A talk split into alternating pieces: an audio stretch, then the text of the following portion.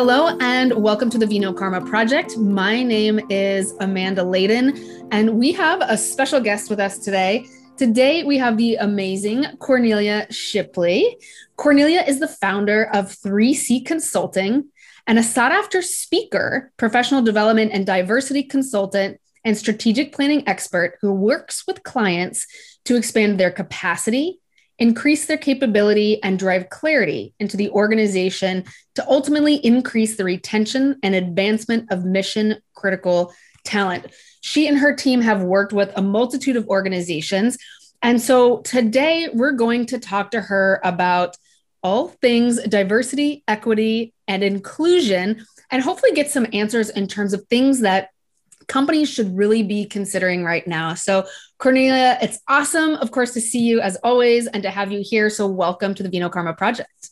Well, Amanda, thank you for having me. I'm excited to be here on uh, on this reasonably snowy day. Right? It's it's it's not snowy here in Atlanta, but uh, this weather has been crazy. I am so happy that it's not snowing in San Diego because that would be very strange. that, would be. that would be. Well, it's good to see you. It's good to you see too. You.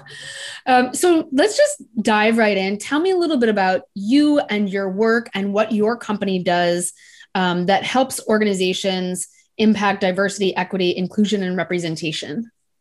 Absolutely. So we've been around for 15 years. We celebrate 15 years in November. Yay. And yay! and uh, we really do specialize in the space of helping organizations, specifically the le- enterprise wide leadership of those organizations. And in our clients, that's typically the director level and above, really think through strategically the work that needs to be done from a leadership perspective to really retain and advance their mission critical talent. And I think the thing that really, from our clients' perspective, sets us apart is, is we come from the space of if you've designed the environment, systems, processes, et cetera, so that even the most marginalized in your organizations can thrive, everyone will win. Mm. And you'll create an atmosphere where people want to stay. And that becomes even more important when we think about you know statistics from you know a recent harvard review study i was reading recently in conjunction with another study i was reading from ucla that talked about the fact that the next generation of of workforce inhabitants 39% of them are going to be self identifying as either non binary or transgender. And we're talking about people who are 21, 22, 23, 24. And what's important about that in my mind is, you know, federal law has settled a lot of issues around that, right? Around how you're supposed to treat non binary people and transgender folks and in, in all the right ways. But the challenge, the problem for leaders, whether it's around transgendered or race or women or whatever, is that we haven't figured out how to navigate those changes. And with the mm. recent events, you know, from the racial uprising and the riot, what's really clear is organizations are now having to be much more transparent and having to make decisions that in the past they just didn't have to make. And so mm-hmm. now I'm mm-hmm. having conversations about policies and transparency and ramifications and accountability in ways that are just really different than what was required, you know, in three years ago. Oh, yes. I want to talk a little bit um, about marginalized communities in a second because there's something I think that's happening in America around a misnomer about empowering marginalized marginalized communities. But one of the questions I have for you right now is what are the questions that leaders of organizations, so those leaders that you work with, you and your team work with, need to be asking themselves right now as it pertains to DE and I? Think the first question that they have to ask themselves is, is why is this the initiative that they've allowed to fail? Ooh. Right. If you look at the history of organizations and you look at the history of diversity, equity, inclusion, and belonging, it is the project that organizations have allowed to fail. They are okay with not hitting their targets. And so, you know, you've got to be able to have a com- candid conversation about why that is it's my belief that in large part the reason for that is because people aren't help, help aren't comfortable holding other people accountable to delivering cases right cases of beer cases of wine they're not comfortable when people don't hit their number much less being mm. comfortable with addressing and dealing with people around people issues that are really tough to talk about. And so, you know, the place that we typically start with leadership is to say, let's talk about why you've been okay with this the status that you have right now. Mm-hmm. And if you're not, are you ready, willing, and able? And those are three very distinct questions because you could be ready, but not willing. You could be ready and willing, but not able. You could not be able, but ready, right? Mm-hmm. So you could have some ability issues in your culture that say, you know, we think we're ready as a leadership team, but our, our climate isn't able to handle this right now. Mm-hmm. So you've got to be clear are you ready, willing, and able to take on what's necessary and the ways in which now your constituency base, your consumers, your vendors, your suppliers are going to be holding you accountable. And so, you, are you ready to deal with that? And if you're not, how are you defining diversity, equity, inclusion, and belonging? And what are the targets that you are ready to take on and hold people accountable to?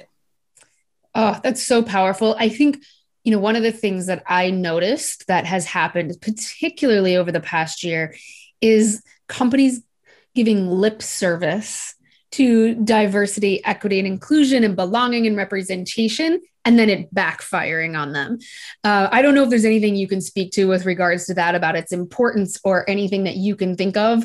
Um, that's allowed to be talked about in the public domain where we can bring to the fore that example of why again like it's that grounding truth is so important in today's workforce and in today's society I mean, I think you know there have been a couple of recent recent things that have happened that I that I can think of. Uh, I think the, the most recent headline has been the one um, with the Bachelor fr- franchise, oh. mm-hmm. right?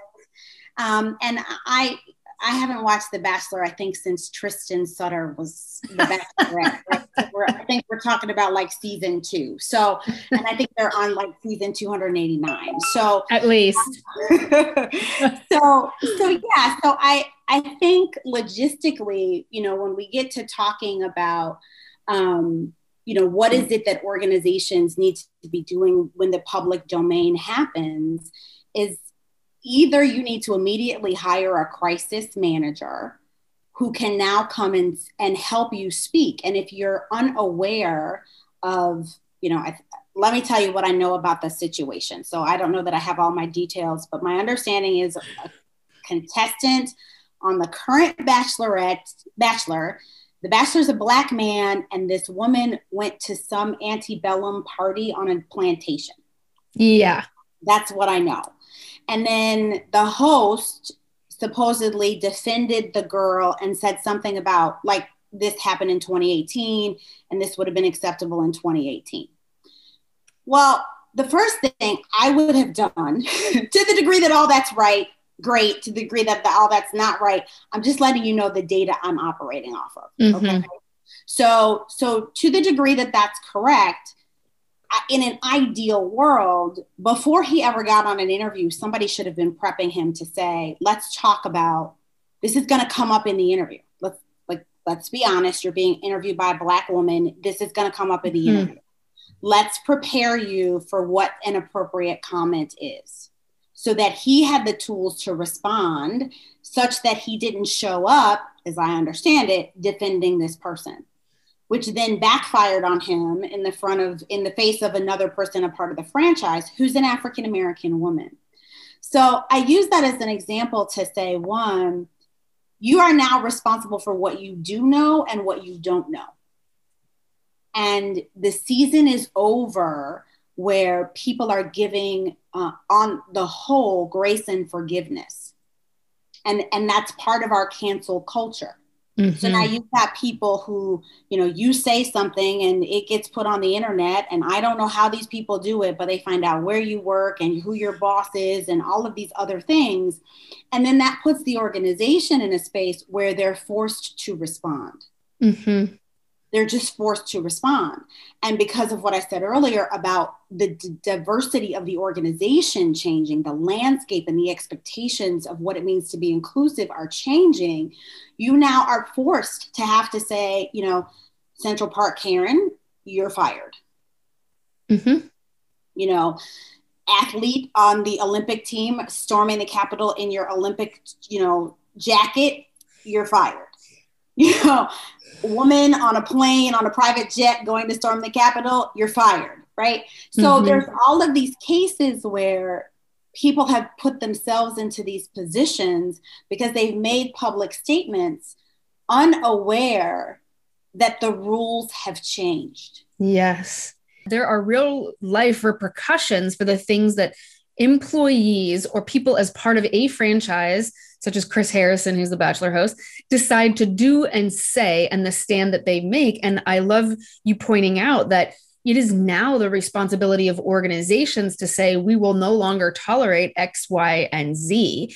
And our stance is here's what we will tolerate. And also the responsibility on the employee to know that if you're going to do some things, such as storming the Capitol, you can be fired. Look at your contract. right, right, right. And so, organizationally, organizations have had to now say, what is our policy? Mm-hmm. Right. And, and what behavior, if you do it off work, what behavior can we and can we not hold you accountable for? And when are you a private citizen? And when are you a brand ambassador for our brand? Mm-hmm. And does that brand ambassadorship stop, you know, just because you're walking your dog in Central Park? For Franklin Templeton, the answer was no.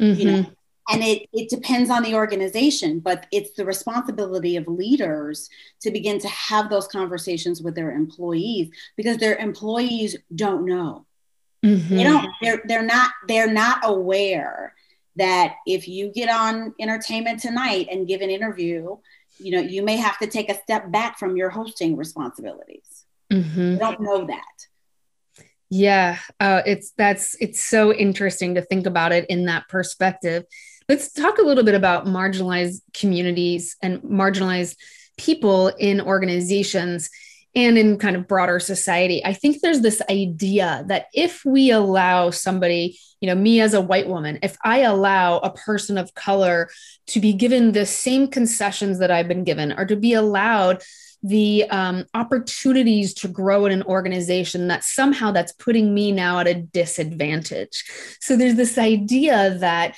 if if they then get opportunities that I will no longer have the opportunity. I don't know if you want to dig into that a little bit. It's something that I find so fascinating in our collective psyche that it's an if they then this can't happen. So I don't know if you want to talk a little bit about that. Yeah, so you know that I, you know, I'm getting a PhD in metaphysics, and I know that you're a student of the topic. And so, you know, what you're talking about in terms of this notion of a zero sum game is a metaphysical problem. Mm-hmm. And right, wrong, or indifferent, if you believe that you're working off of a, a singular pie and there are only eight slices of it, and if I eat two, that means that you're not going to get enough, you will continue to behave in that way. And you know, we have we have a lot of logistical problems in this country relative to how we have widened the chasm that exists between mm. people who have economic stability and people who don't. And we have convinced people without economic stability that the reason they don't have it is because of other brown people. Yes. Right. And so if you have bought into that notion, then when a, a minority person shows up, the, the narrative is this person is taking something from me. Metaphysically, that's not even possible. And we don't have enough time, as you well know, to unpack why that's not true. Mm-hmm. But that's not true. And so ultimately, you've got to get to the place organizationally where you're demonstrating that the best person for the job gets the job. You're demonstrating that you know you have a particular standard of behavior and wherever people mm-hmm. fall short from the c suite to the new hire they're going to be held accountable for that behavior if you don't do that then you put yourself and your organization at significant risk mm. yes well said so something else that i think about in terms of um, i think as women we experience it but uh, oftentimes um, you know we see it with uh, populations of people of color, and namely, that is microaggressions in the workplace. I think it's a word, microaggressions is a word that's been tossed around. Uh, I, I sometimes think it's hard for people to grasp what does that really mean in terms of how that plays out. So, can you give an example of what those are, and even from your personal experience or seeing that in the workplace as well? Yeah, so they come in three forms. There's a great, if you Google, Google Forbes and micro uh, um, aggressions, there's a great article that will show up um, to give you some context about this for, for folks that are watching. But there are three kinds of, of microaggressions there's micro assaults, micro invalidations, um, and micro assaults, invalidations, and I forgot the third one now. Of course I did. anyway, um, it, when you think about, I think the reason I'm stuck on invalidations is because I just did this training with a client yesterday. And we walked through the three kinds of, of microaggressions, and we were talking about ethnic hair. And mm. we had had the organization go through, and um, people in the organization actually gave us the scenarios of what we were working through that had happened to them in the last year. And so this hair scenario, when we did it, people on the in the audience, the, the employees in the organization were like, this is still happening? Yes, it's still happening in 2021. Mm. Hi, welcome to the party.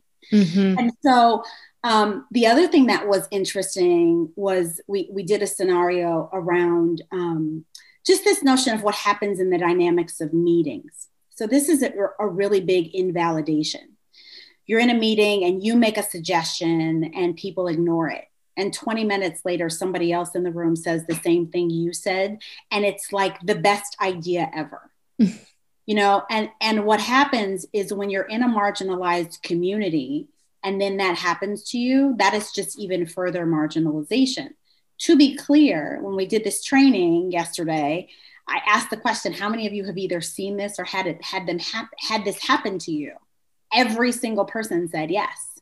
They've either seen it or had had it happen to them. So when I said earlier, when you can get the culture right for your most marginalized, everybody thrives. These are the kinds of things that we're talking about, where you get organizations to the space and place where they can show mm-hmm. up, people can show up and treat people in an equitable fashion mm-hmm. and not put themselves or the organization in a space and a place where there's going to be potential legal ramifications, potential brand management ramifications, potential employment ramifications. Mm-hmm. Yeah, it's so important, I think, for people to understand that point and and how i mean i'm no i'm just i mean i've experienced it myself i'm sure you probably have and how uh, demoralizing and demotivating it can be on a daily basis in the workplace but also as you said those those major ramifications.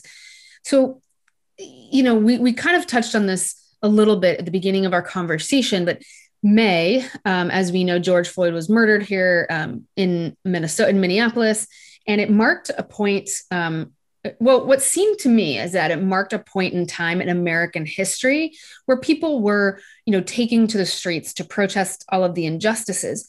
Do you feel that um, we are now at a point, or more than a point? It's it's more of a less of a moment and more of a movement in time where things will begin to change for the better um, in American society and also in American companies and organizations for people of color. You know, the honest answer is I don't know, Amanda. I, you know, I don't, I don't know. Um, and, and I say that because, you know, my, my father was born in 1941. I'm sorry, 1939. And he died in 2021, 20, 2020. He died in April from COVID. And I have a feeling if I were to ask him that question, mm. he would tell me that nothing has changed. It just looks different. Hmm. And so I, I don't know. You know, I'm cautiously optimistic. I think that because of the ways in which the landscape of the nation has changed and the projections of how it will continue to change, that's requiring different things of people. But as long as we hold this like a zero sum game, like I'm taking something from you, people are not going to give up power freely. Mm. right? Because there's something at risk for them. And I, I, I want to just just to clarify, there's three kinds: insults, invalidations, and assaults. Thank you. I couldn't leave that where it was. So um, just the, the the diversity, equity, inclusion, and belonging expert in me was like, no, you you need to like what what's the what's the one you forgot? So um, so that's what they are. Thank you. You're welcome. I, I, I do hope we are at some form of reckoning in this in this kind of confluence of things that are going on, not only you know with kind of white folk waking up to uh, what um, our you know friends and neighbors and people of color in this country have been dealing with for whatever call it forever in this nation. Um, and are starting to come to a point where they put themselves in a position to educate themselves and also to question the own lens under which they view the world. Um, i really do hope so. And part of you know why we host and hold these conversations for vino karma is to bring people to the table to break bread proverbially um, you know in a pre-covid times we were in person.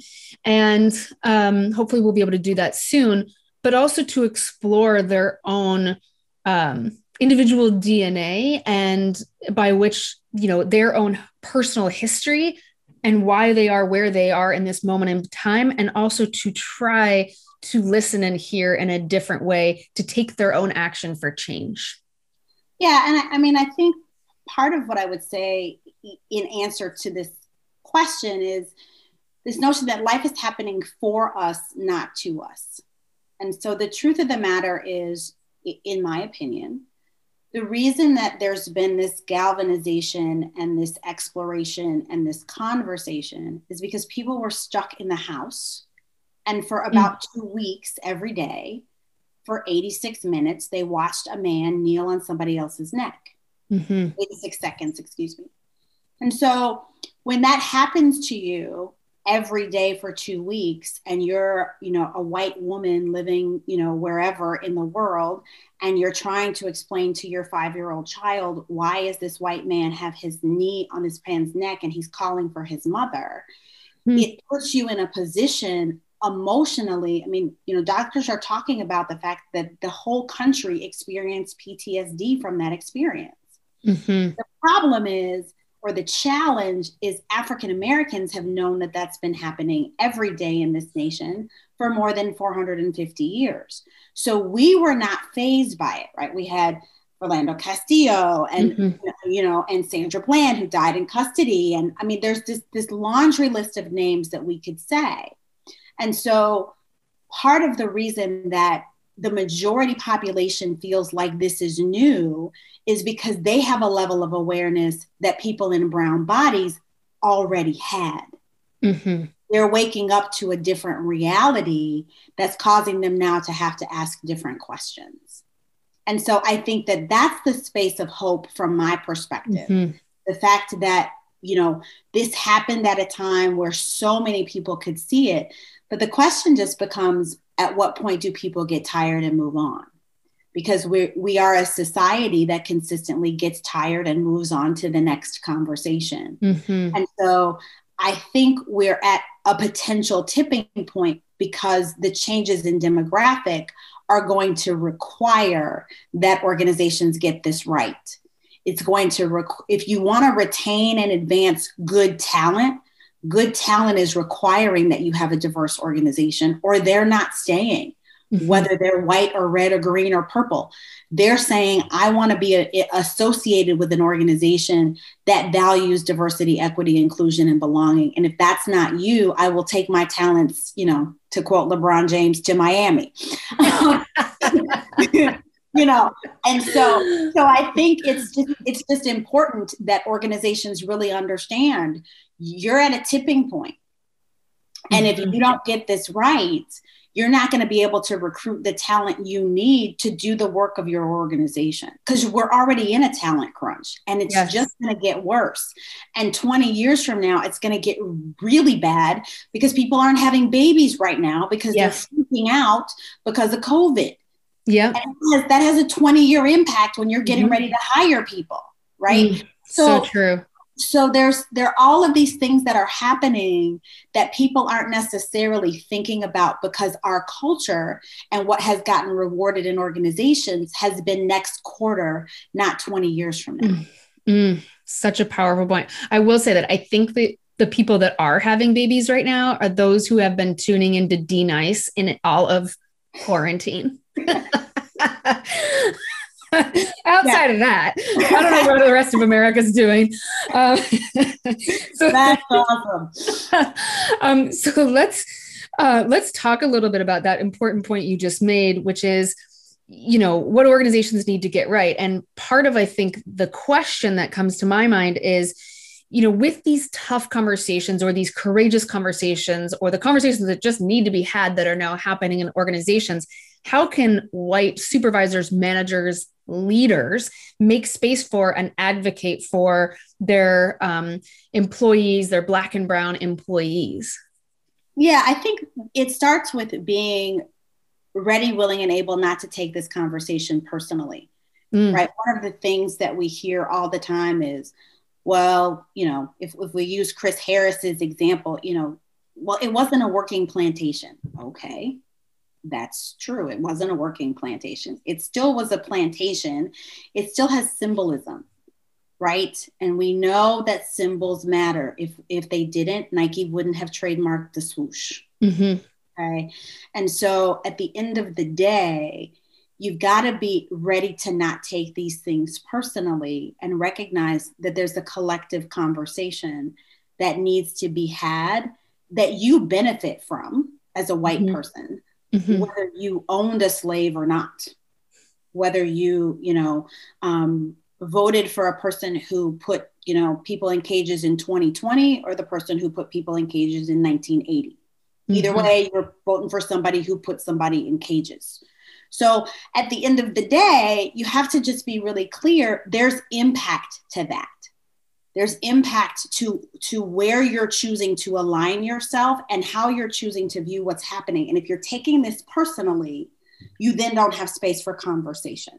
And i bring up the point about people in cages because i, I think it's important to understand neither one of those people is right or wrong. Like that's just what happened right? There was the crime bill in the 80s there, there are Mexican children in, who've been separated from their families in detention centers in 2020. So I, I don't have a dog in that fight in being able to say was Trump right or was Biden right. Like that's not the debate. The debate the debate in my mind is what do you do when you recognize 50% of your employees voted for one person and 50% of your employees voted for the other and these two populations don't get along and if if in fact they can't create a space to listen to each other and to not be offended it's going to be really hard to then say yes i'm going to sponsor and advocate for someone who looks different than me when mm-hmm. i can't mm-hmm. even agree i mean the, the letter was just released for i think it was a legislature a, a legislator whose family released a letter who was horrified that he voted to impeach President Trump. And they were just on two sides of the aisle, right? So if you got that kind of infighting in your own family, how are you navigating that in your organization? And what does that mean for you as a leader? What it means for you as a leader is you've got to be really steeped in the organization's values and really clear about the expectations of how people get work done in your organization mm-hmm. and be 100% mm-hmm. sure about what you are and are not willing to tolerate in terms of how people show up every day mm-hmm. and be mm. have the tools in place to hold those people accountable. Mm, and that's big that takes work because we aren't in the habit of holding people accountable. Because we don't hold people accountable for not moving cases. Right. Right.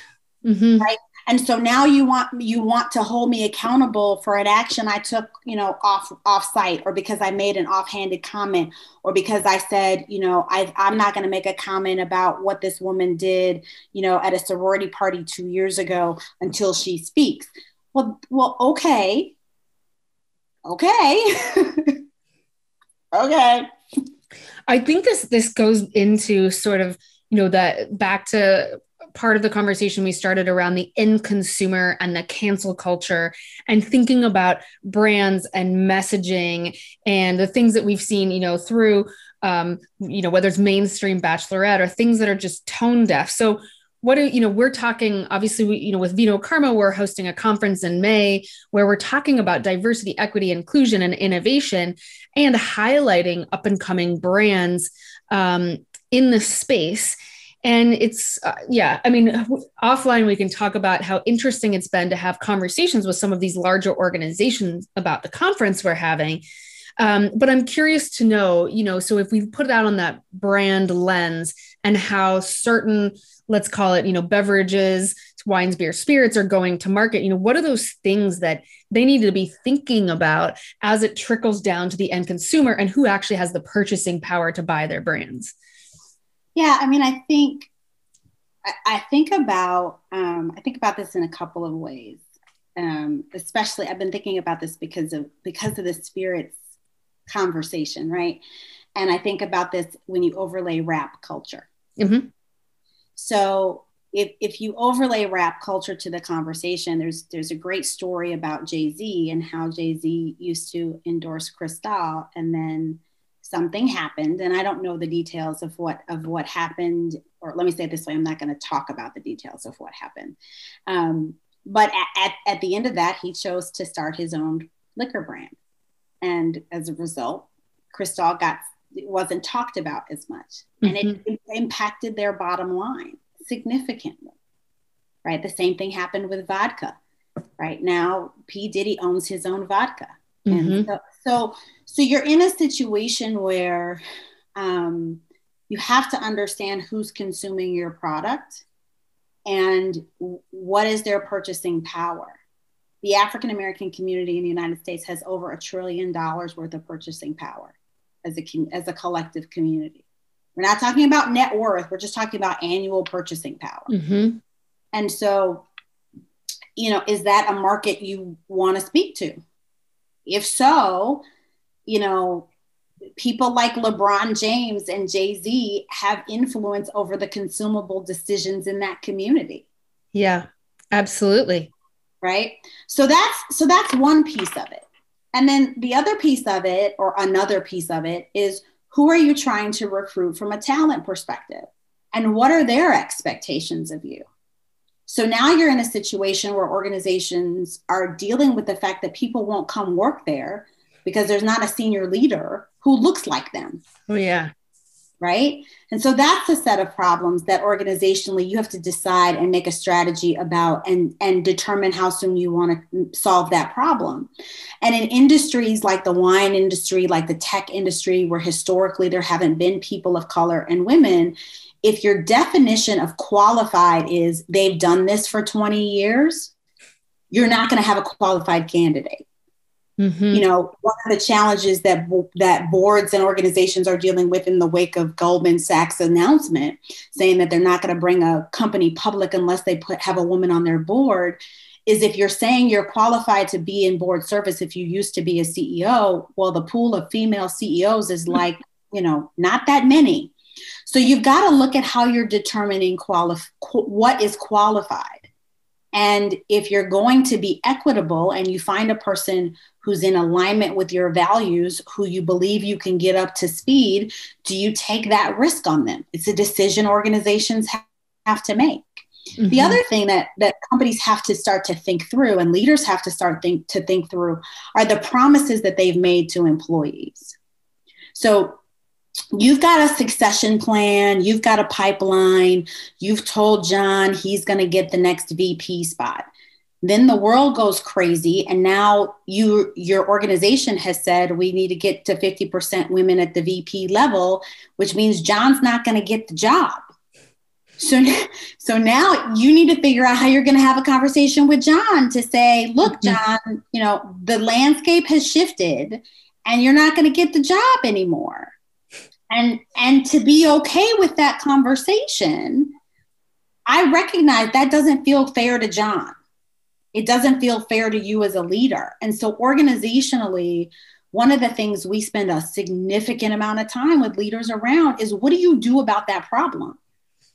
What are the conversations that you go and have with John? How do you navigate those discussions? How do you you know as a person who wants to be in integrity think about your succession plan and the commitments that you've made to people recognizing that you've got some different objectives potentially now? Mm. so you've got to think as a leader there's a lot to unpack. And as part of this journey people have to be willing to be kind to themselves recognizing that cult- cancel culture may not be kind to you and so you've got to make sure that you're being kind to yourself and that you're thinking not only about your intent, but about the impact that you're going to have and whether or not you've opened yourself up for some ripple effect you're not intending. Mm. Those, I mean, all of those pieces, just the intent, the impact, the words you're using, everybody watching this, and people who will be lucky enough to have time with you in May. And we'll talk about that in a minute um, just really thinking that through. And these are critical questions that, you know, even as you approach, everybody approaches who has an outward brand because now we all do. We're all personal brands in our own right. I'm just thinking through how you actually go to market and go to the world. It was kind of cracking me up when you were saying, like, oh, you know, thinking through, like, if you don't have 20 years of experience, what does that talent look like you're bringing up and my own experience in the wine industry i worked when i came back to america i worked for a distributor and it was like such a joke to me because the heads of our division were all white men. And, you know, I would talk to them about my former experience uh, outside of America, but also, you know, the fact I have a business degree and all of these things. And it was like, yeah, you know, you're not qualified for this. And I would look at who actually was in those positions and none of them were truly qualified except for the fact they came up through the old the good old boys network. And somebody went to college with somebody and somebody was in somebody's frat. And it was just like it always was like this system is so broken and such a joke. So i ended up leaving and starting my own company. But you know it's one of those things where you're just like it's so um, poorly designed and poorly thought out on all levels. So i totally i, I hear you yeah, and, and what happens is good people just go somewhere else to thrive. You know, and I, I think about the companies that I've worked for, and, you know, in the last six months, a woman I worked for at one of my previous companies just got named, you know, chief people officer for a brand you drive by every day. Mm-hmm. Right? Um, and, you know, somebody else who I interned with, who's an African American, is now, you know, head of sales for a brand you use every day, you know, but they're not at the companies we started with. You know, mm-hmm. they're not working for the three organizations that I worked for. And this is not about those three organizations. This is about the systemic issues yeah. related to promotion and advancement and opportunity. And in some cases, there just was a bottleneck, right? Mm-hmm. One organization in particular, there's just a bottleneck. There's lots of talent and there's no place for the talent to go. So mm-hmm. whether it's white or black or green or purple, it's going to have to go somewhere else to get promoted. Mm-hmm. In other cases, there's lots of space for the talent to go, but those organizations can't keep the talent there. Yeah because the culture um, and the expectations and the environment says if you're a white man you know we already know this. Research shows if you're, you're, a white man if you're 30% ready for a job you'll say coach put me in. Mm-hmm. if you're a woman you believe you have to be 110% ready for the job even to be asked. And you need to be about 100% ready for the job for people to you know give you a shot at it Mm-hmm. So, one of the things organizations have to figure out is how do you take reasonable risks on talent? How do you ensure that there's some infrastructure to support them to grow and develop and not screw up your business? And we help organizations map that out all the time. I mean, in, in our executive coaching relationships, we deal with these issues and help them unpack. How do you ensure if you're going to put a person in a job that they're going to thrive in that job? And if they're not thriving, what are the, you know, what are the guardrails? What are the, you know, mm-hmm. the bumpers that you're putting in the in the gutter ball lanes to make sure that this this opportunity doesn't go off the rails for them?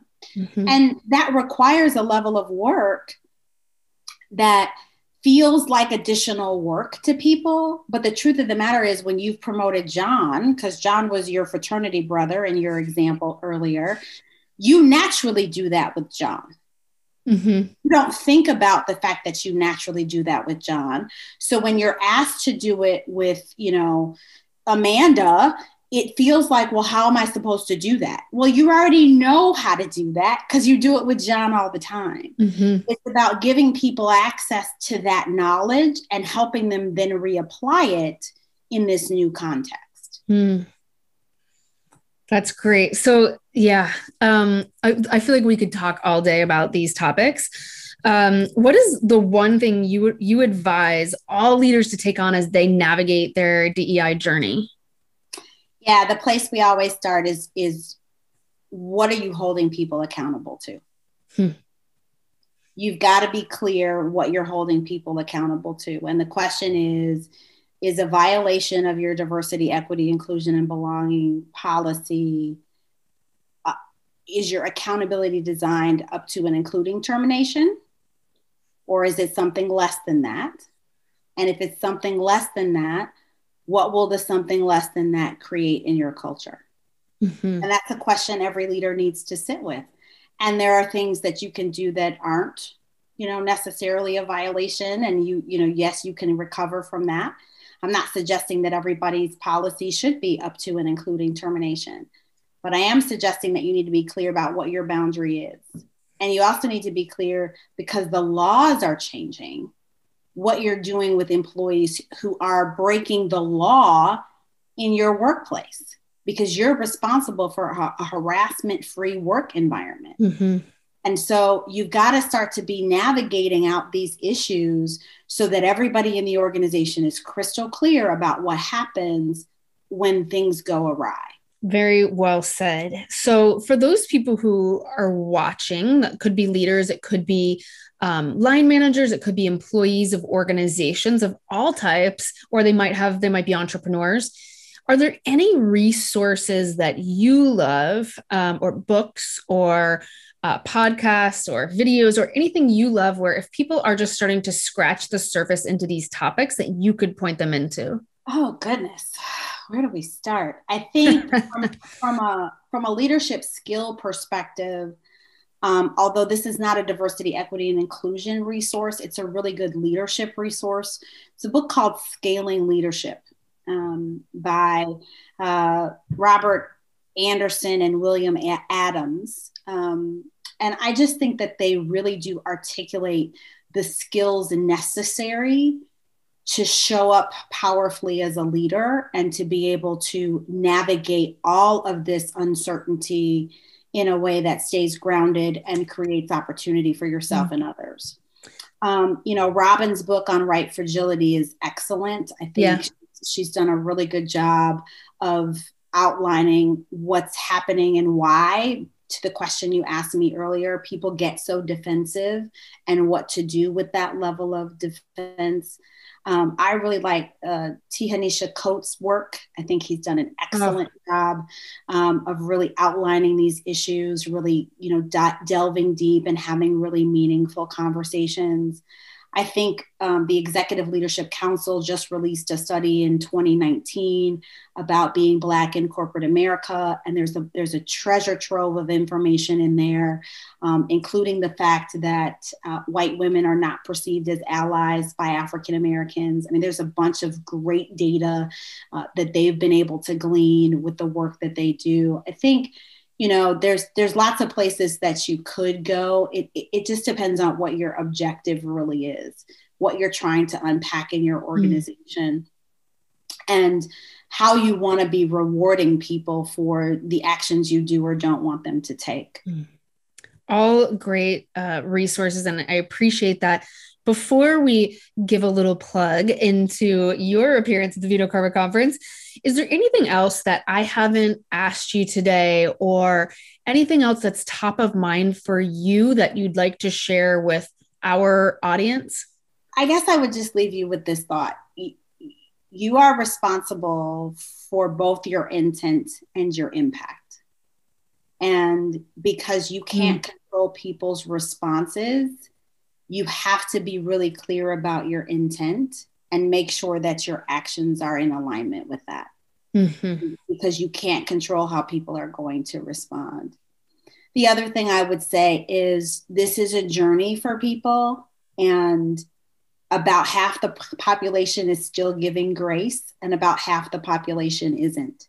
Mm-hmm. And so, because of that, you need to give yourself some grace as you're continuing to learn on the journey, as you're continuing to try and make your organization and make your teams more inclusive to really get the innovation lift that happens with when you have leveraged diversity on your team and that's going to take intent mm-hmm. and it's going to take a level of patience and a level of kindness to yourself so that you can stay in a really emotionally messy place sometimes mm-hmm.